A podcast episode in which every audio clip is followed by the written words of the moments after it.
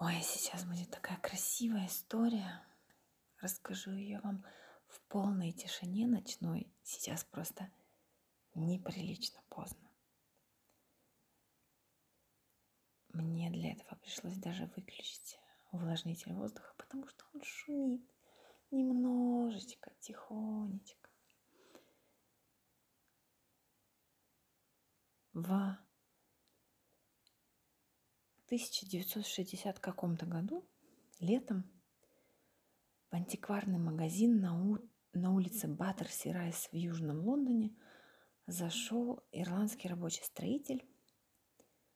В руках он держал картину в богато позолоченной раме и начал отчаянно торговаться с антикваром, с владельцем магазина, за то, чтобы выручить за эту картину какие-то деньги. Наконец они сошлись на 60 фунтах – Довольный рабочий ушел, сам того не подозревая, он только что продал картину известнейшего художника XIX века Фредерика Лейтона. Картина называлась «Пылающий июнь». Сейчас такой тихий час, ночь, и в этой тишине я знаю, что многим из вас пишется легко, думается легко – приходят новые идеи, кто-то отдыхает от суеты дня. В этой тишине многие из нас особенно чувствительны становятся к тому, чтобы наконец-то услышать что-то о себе в этом шумном мире, потому что шум стихает. Эту картину я очень люблю. И даже не знаю, что мне больше по душе. История того, как она была найдена, ну, либо, собственно, эта картина как художественное произведение.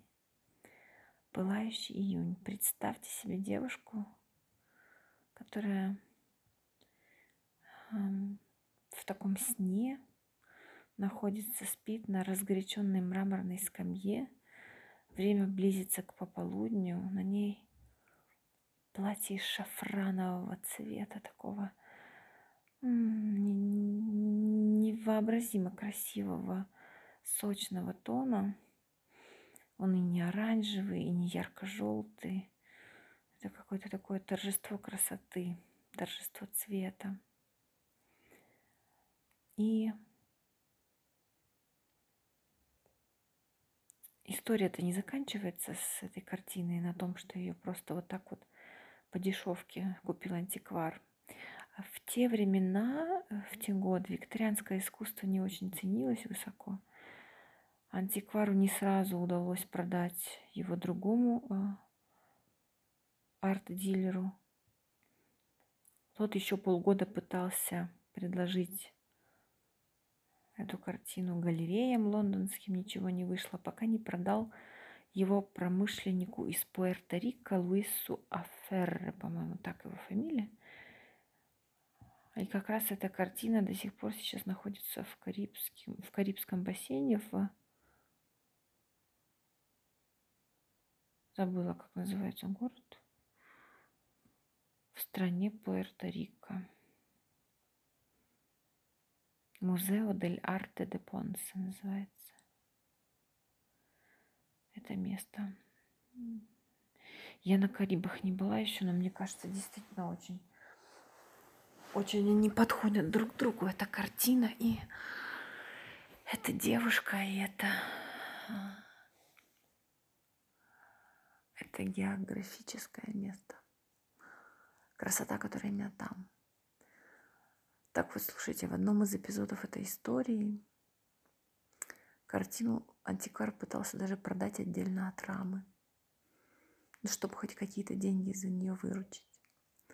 А сейчас она стоит миллионы. В Лондон ее привозили лет 12 назад. Был большой ажиотаж. У Фредерика Лейтона есть э, дом, который сейчас как музей функционирует. Лейтон Музеум, так и называется. Очень Рекомендую сходить, он в Кенсингтоне. И вот этот эпизод с Рамой, он меня настолько зацепил,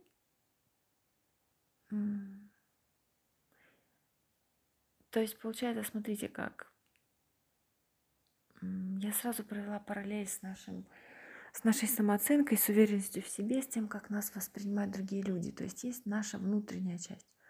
Ну, то, кто мы есть на самом деле, наша красота. Собственно, картина «Пылающий июнь». И есть богато позолоченная рама. То, что люди говорят нам о нас, то, как нас оценивают за наши достижения, за наши какие-то accomplishments. И очень часто человек себе долго в жизни зачастую. Это моя история, история многих клиенток моих, с которыми я работала. Очень-очень долго задаем себе вопрос мы, а достойна ли я, хороша ли я, классная ли я, а ли я сама по себе. И когда я смотрю на эту прекрасную девушку в полудреме, даже не в полудреме, она так дремлет, спит на этой скамье, на ее такую притягательную, чистую красоту, чувственную одновременно, очень чувственную. Я смотрю на эту картину и каждый раз напоминаю себе, каждый раз, когда ее вижу, репродукции ее, что нет никакого сомнения, что ты красива, цена, достойна сама по себе, и твоя уверенность это такая, такая такой поцелуй Бога у тебя на лбу, который дается в момент твоего рождения.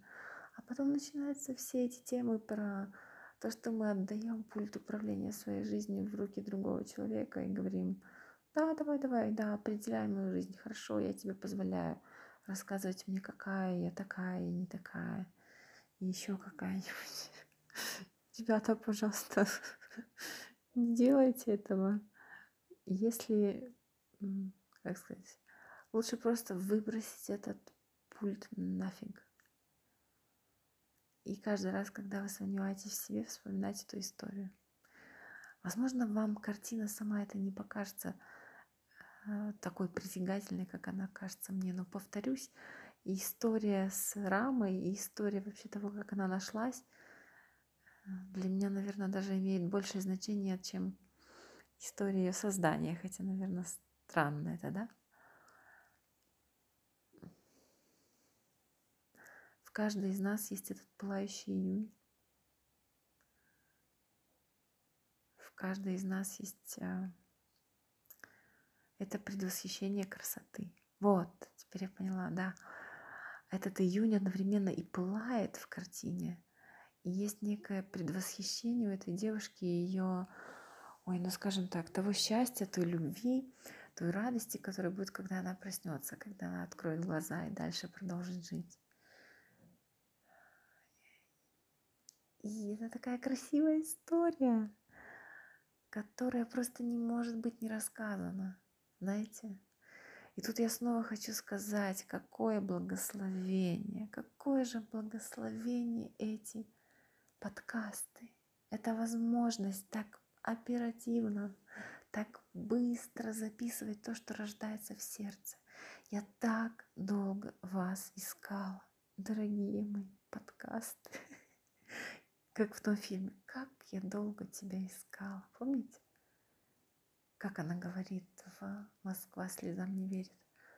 Как долго я тебя ждала, встретив в 40 лет свою настоящую любовь, да? Помните этот момент? Вот, у меня такое же ощущение. Я так, так долго в совершенно другом ключе работала. Что имеется в виду? То есть я создавала мастер-класс на какую-то определенную тему. Я проводила его, и в нем на 3-4 минутки рассказывала эту историю про пылающий июнь. Вся наполнялась еще раз изнутри этой красотой, этим предвосхищением счастья. И на этом, скажем так, ну, часть, которая была связана с рассказом истории живым голосом, она заканчивалась. И я все никак не могла понять, а какой же формат мне позволит об этом говорить часто, но так, чтобы эта история оставалась не эфемерной, чтобы ее можно было переслушать.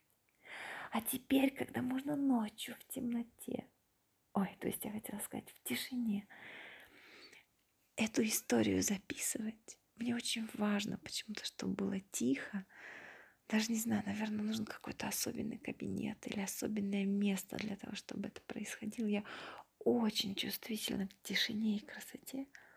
И теперь, когда я могу это записывать для вас, вы, вы можете это слушать тогда, когда вам хочется.